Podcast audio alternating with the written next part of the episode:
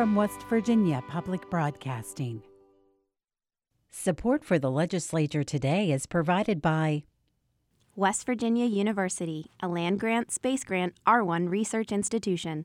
Learn more at wvu.edu.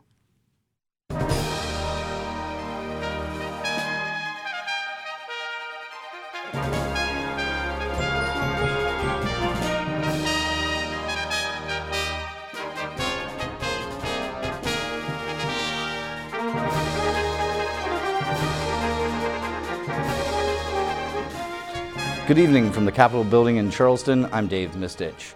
A two pronged tax overhaul proposal in the Senate is now halfway complete. The sweeping proposal calls for the elimination of manufacturing machinery, equipment, and inventory taxes, on, as well as those on motor vehicles and other personal property. It also calls for hikes to tobacco and consumer sales taxes. The legislation is passed, but a joint resolution that would make the bill constitutional was held over until tomorrow. Joining me now to talk about the tax overhaul is Senate President Mitch Carmichael and Senator Mike Romano. Gentlemen, thanks for joining us. It's great to be here. Thank you. Great. So the Senate essentially just left let out, and Senate Bill 837 passed by a single vote. I want to go start with you, uh, Senate President Mitch Carmichael.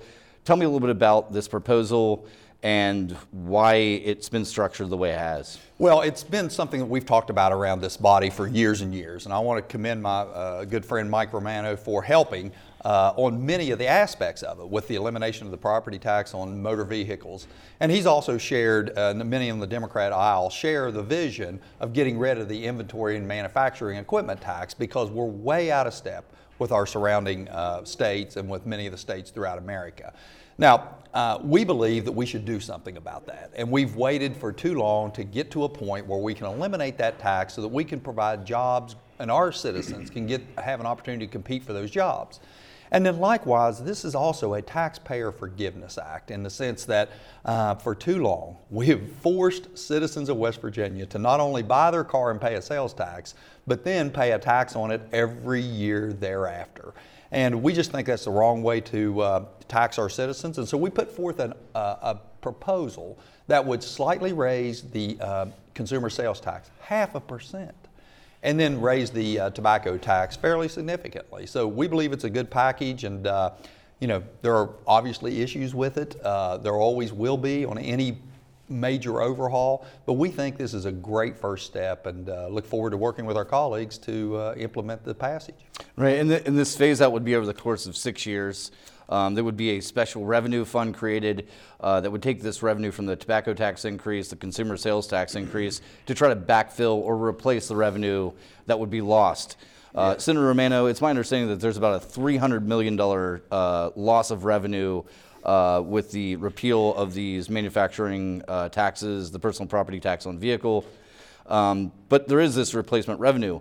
In your mind, is this the most um, well thought out plan to backfill that money? Well, absolutely not. And, you know, with all due respect to my friend, we're really playing magicians here.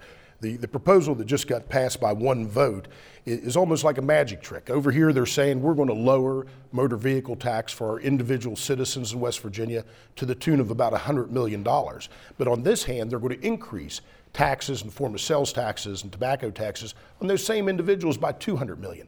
You do the math any way you want. That's a tax increase on the individuals in the state of West Virginia. Now, we want to get rid of the motor vehicle tax. In fact, that you know, my, the president just mentioned, you know, we tried to uh, pass an amendment that would have focused it just on motor vehicle tax because a tax cut for West Virginians is always good. Puts money back in the economy and creates economic activity, and that's what creates jobs, not giving money back to the rich. And what we're really doing here is we are funding a tax break that 70% of it is going to go to out of state companies in the form of reduced taxes on uh, uh, personal property tax for equipment and inventory, and that's going to be taken out of the state and not benefit the state at all. Small businesses are the most important thing we have in West Virginia, and while this is going to benefit them a little bit, it's going to benefit the much larger out of state companies much, much more. The, the, the issue really is had, had we been able to work together with our Republican colleagues, I think we could have come up with a better way to get rid of the inventory tax and the, uh, the manufacturing equipment tax that wouldn't have burdened the individuals in our state. Our individual taxpayers are already burdened too much. Part of the problem in our state is we never do anything to benefit them. And so they never have money in their pockets to go out and spend at restaurants or buy new cars or, or buy air conditioners or do any of the things that they need to do for their families because we're constantly taking away money and giving it to big out of state corporations. And we've done this. You know, there's an old saying those who fail to know history are doomed to repeat it. We've gotten rid of the franchise tax, we've lowered the corporate net tax, each with promises that they were going to come running over the hills and start establishing businesses here. It hasn't happened. The, the, we got uh, right to work and at the ended, ended prevailing wage with the promise of $300 million in savings. We haven't seen that.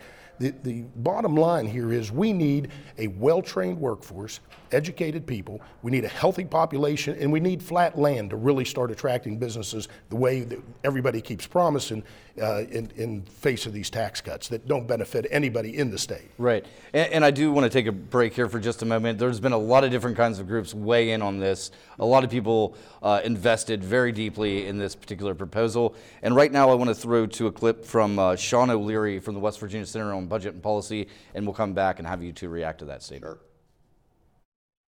If we get rid of the personal property tax, what you see with most other states that, you know, the ones that don't have this tax have much, much higher real estate taxes. I don't think there's going to be any appetite for anything like that. Um, the proposal right now to raise the sales tax is, is, is one that asks basically low and middle income West Virginians, will you pay for this tax cut? Um, and and just the idea that again, we're you know next year we're facing a hundred million dollar budget gap, and the year after that, 170, the year after that, 200. We don't have the money for this.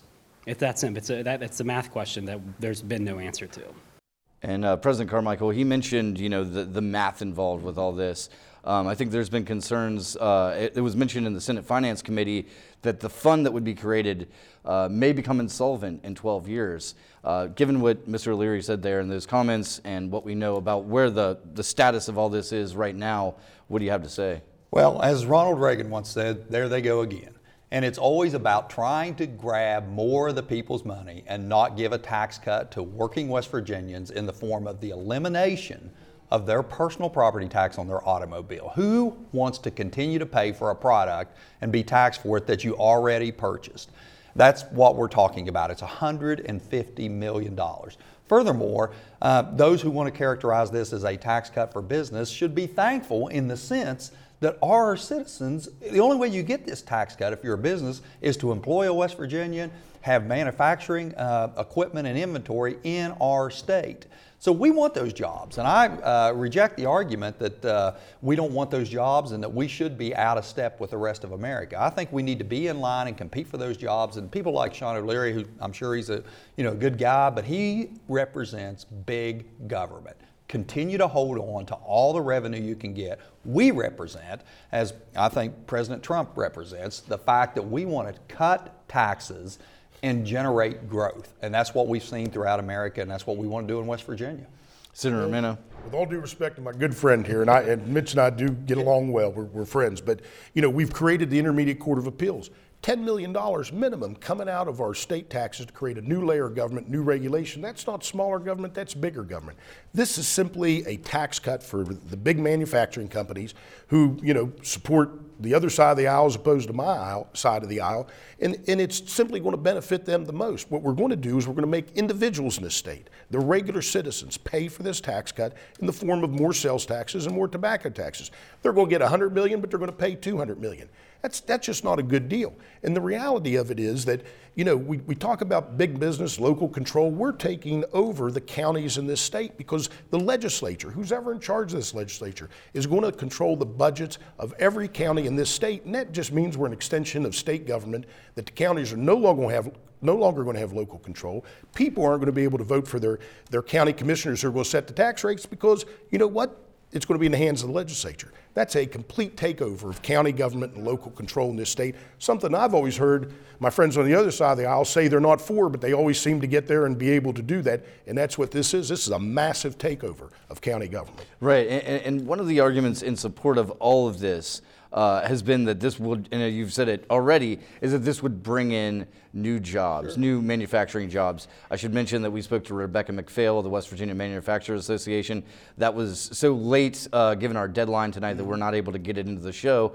But I guess if, and I know that you're on that side of the argument, so if you would articulate, um, a lot of these counties uh, already have this manufacturing, um, would, would the manufacturing be driven to those counties where that where this manufacturing is already being taken place, or, or is this going to go to like smaller, um, less manufacturing heavy counties like Calhoun and other places in the state? Well, we don't want to specify exactly where the manufacturing entities will locate, but what we want to do is to incentivize manufacturing to come to West Virginia. And we don't have, you don't have to take my word for this. This has been studied for 30 years around this capital by governors from both parties and renowned economists that said this is the number one job killing tax in our state. And I know, uh, you know, Mike and those on the other side of the arrow will share my view that when we find a problem, when we identify a problem that's costing working West Virginians jobs, then we want to address it. Now, somebody can always say, like, you know, the three bears or whatever, this isn't the perfect plan. You know, you have to have the perfect plan. I want to take a, this step. Uh, and, you know, so for those who want to criticize and say, well, you could have had a different priority and all this kind of thing, it's nothing's perfect, but this is a step in the right direction. And I, I think it's a much better use of funds than uh, you know, paying for greyhound breeders. Uh, so this is, uh, I want to eliminate the tax on property tax on a person's automobile and give working West Virginians an opportunity to have that money in their pocket. I, I want to uh, talk for a moment about the vote itself. Mm-hmm. Um, 17 to 16, Senator Randy Smith was in the back of the chamber. It was 16 to 16. He walked up, hit the green button, made it 17 16. But that being said, you've still got Senate Joint Resolution 9, and the way I understand it, Senate Bill 837 is contingent upon the passage, the adoption, the ratification of the amendment. Yeah. So, well, it's a great point, Dave, and I know Mike shares this point. Is this Senate Joint Resolution 9 enables the people of West Virginia to vote on this?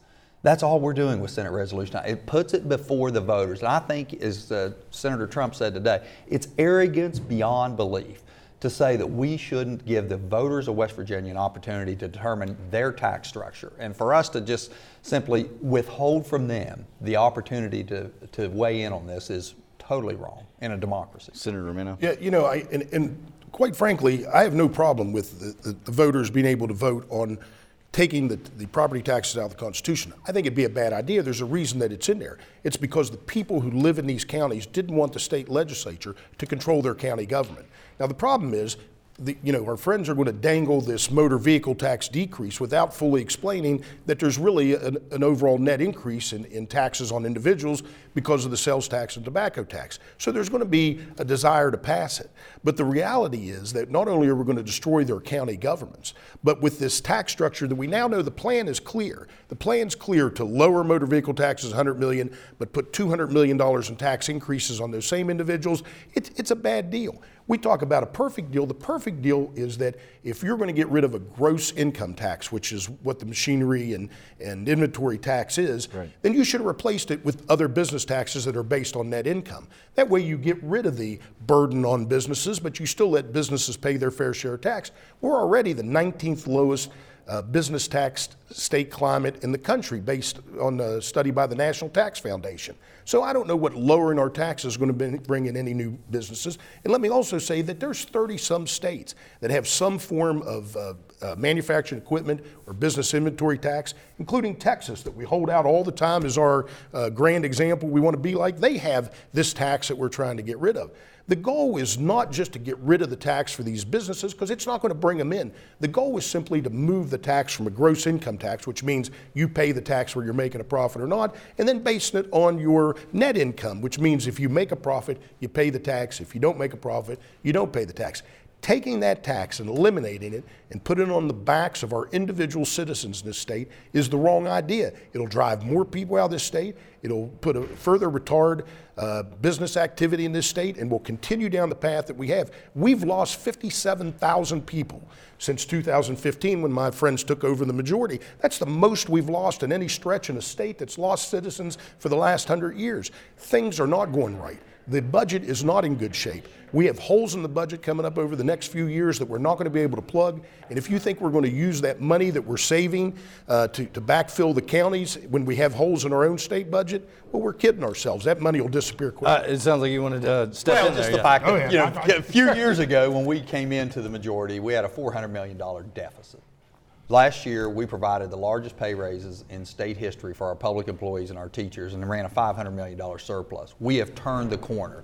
And for us, uh, I think you'll see a clear distinction here between the two philosophies. One is to hang on to big government and to continue to take from the people and from businesses who aren't our enemies. Businesses are not our enemies. They employ our citizens and pay taxes, and we want to help them be successful in West Virginia. So uh, I'm willing to make some changes here to move West Virginia forward, and I just uh, ask people throughout the state of West Virginia, my friends on the other side of the aisle, to join us in moving West Virginia forward. Right. Uh, we've got just a few moments left here, but 20 seconds left here for each of you. Senate Joint Resolution 9 is laid over. What's the plan, really quickly? To vote on it tomorrow or Wednesday at the very latest, and uh, hopefully to get 23 votes at least. Right. And the Democrats, I take it that uh, you know the, the vote today may reflect somewhat maybe maybe slightly different than coming up I, think in we 20 need to go, seconds. I think we need to go back and revisit now that we've seen that 837, which nobody liked, has now passed. But let me also say that 80% of our employment in this state is small business. They're going to only benefit by about 30% of this tax cut. 70% of this tax cut goes to out of state businesses. That money will not be invested here to create new jobs or new employment. It's simply going to go out of state to help that corporation wherever it, it feels like the best place to invest its money. We need investment in this state. We need to help small business in the state, not big out of state manufacturing. Right. Senate President Mitch Carmichael, Senator Mike Romano, a Democrat from Harrison County, of course, a Republican from Jackson County. Gentlemen, thank you for joining us. Thank you, my friend. Right. Thank you. Next, House Bill 4780 was the focus of a public hearing this morning. The bill would allow public schools to offer instruction on the Bible as an elective. Here's a series of comments from that public hearing. People like me who cherish holy texts cannot and must not stand by when our sacred texts are used, even with the best of intentions, in a way that would marginalize students of different faiths and say that one text, one sacred text, is more important, more sacred than another. And that's what this bill does. It declares that one sacred text is critical to understanding our country. First of all, the Bible is the first book that was ever printed, and it was printed in 1611. And the Supreme Court ruled in 1963 that it certainly may be said that the Bible is worthy of study for its literary and historic qualities. Nothing we have said here indicates that such study of the Bible uh, or of, the, of religion, when presented objectively as part of a secular program of education, may not be affected consistently with the First Amendment. So this is not unconstitutional. It is not a required class. No student will be required to take it. No teacher will be, required to teach it. Both will be voluntary. It is a historical and literary context class, not a religious context. It is an elective. It is not mandated. No specific version is required. This is high school only. Our Muslim children and those other children have already different look and they have already been discriminated against. And those girls who wear the hijab, such as myself, they already feel discrimination, isolation, and demonization from other children and sometimes from some teachers as well. So we don't need to have them pointed at when they choose not to take this class. West Virginia has an opportunity to pass legislation that would allow the Bible to be made available as an elective in high school curriculum. The Bible is still the greatest and most influential book ever written. It's still the world's bestseller. Its benefits are many. In the context of this bill as a social studies class, students could gain and learn about its influence on the foundation of our nation. Many of our founders were themselves fleeing religious persecution and wrote into our Constitution that this new republic would not favor or require one religion over another.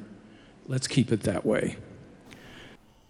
23 people spoke at the public hearing, 12 opposed the bill, 11 were in favor. Good evening, I'm Suzanne Higgins. Joining me now, Emily Allen, to uh, further the, the journey of uh, 4780 today. We had the public we had the public hearing first thing in the morning.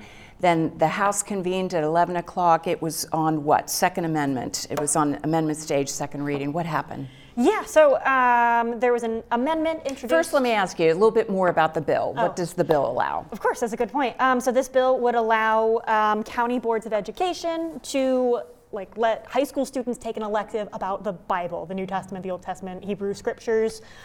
Um, and, and, I should mention the Senate is also kind of considering this bill as well, although it's amended, uh, and we'll talk about that. But today, while it was on the amendment stage in the House, uh, Democratic delegates Mike Pushkin from Kanawha County and uh, John Doyle from Jefferson County, the Northeastern Panhandle, I believe, um, they both introduced an amendment that um, addressed the constitutionality of the bill and addressed kind of the, you know, uh, reportedly exclusiveness of, of the bill toward other religions. So um, I, I, think the comments that most resonated with me were from Delegate Mike Pushkin, uh, the Democrat from Kanawha County. He um, said, and you're about to hear it in this next clip, that the bill was exclusive to other religions. Um, he grew up Jewish. So when the bill specifically says something like the Old Testament, that kind of contradicts his faith because they don't use that term for the Bible. Um, so here he is talking about that um, kind of conflict just by having that, the phrase Old Testament in there, for example, is really discrediting the religion that I grew up in. It's problematic language that you're putting in code to call what I grew up reading and believing the Old Testament. That's not how we refer to it. Um, simply having that in there is discrediting a religion that not a whole lot of West Virginians practice, but I can assure you a few of us do. Other remarks? Yeah, so uh, Delegate Pushkin and uh, Delegate Doyle as well. Another big remark they had was the constitutionality of the bill. Maybe it, uh, it, violates this kind of separation between church and state. So Delegate Pushkin read out the state uh, constitution or the state code, the part specifically where it says, you know, the legislature can't um, promote one religion or, or, push it onto its constituents. So is this bill kind of like that? Um, obviously, the delegates who are in favor of the bill, and you heard them this morning in the public hearing, um, emphasized that the this bill more so focuses on the literature than the religion aspect of it. So here's Delegate uh, Bartlett, a Republican, and also the lead sponsor of the bill. Thank you, Mr. Speaker. I certainly urge rejection of this amendment in that it is a complete departure uh, from the intent of the bill. Uh, the, the, amendment ignores uh, the basic premise of the bill, which is this that the Bible is the most influential and significant book of all human history, apart from its religious and theological implications. And that giving school boards the option of offering an elective course to high school students would give the choice to those students to take a one year course on the historical, literary, and cultural significance of the Bible. And there's a companion bill in the Senate, Senate Bill yes. 38. But that bill, and Delegate Pushkin mentioned it too, they did accept these kind of um, amendments where it would be, um, you know, other religions or they could choose between like sacred texts. Um, so there will likely be a conference committee to resolve that uh, sort of difference. And, and uh, Chair uh, Joe Ellington even said said mm-hmm. that there would yeah, no doubt be some conferees.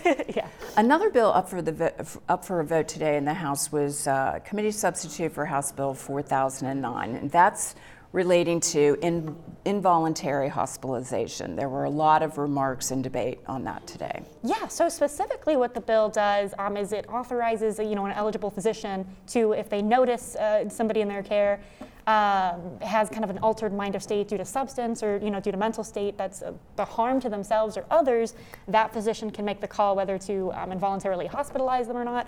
Obviously, uh, you can imagine one of the big complaints, it was, you know, where does due process of law fit into this?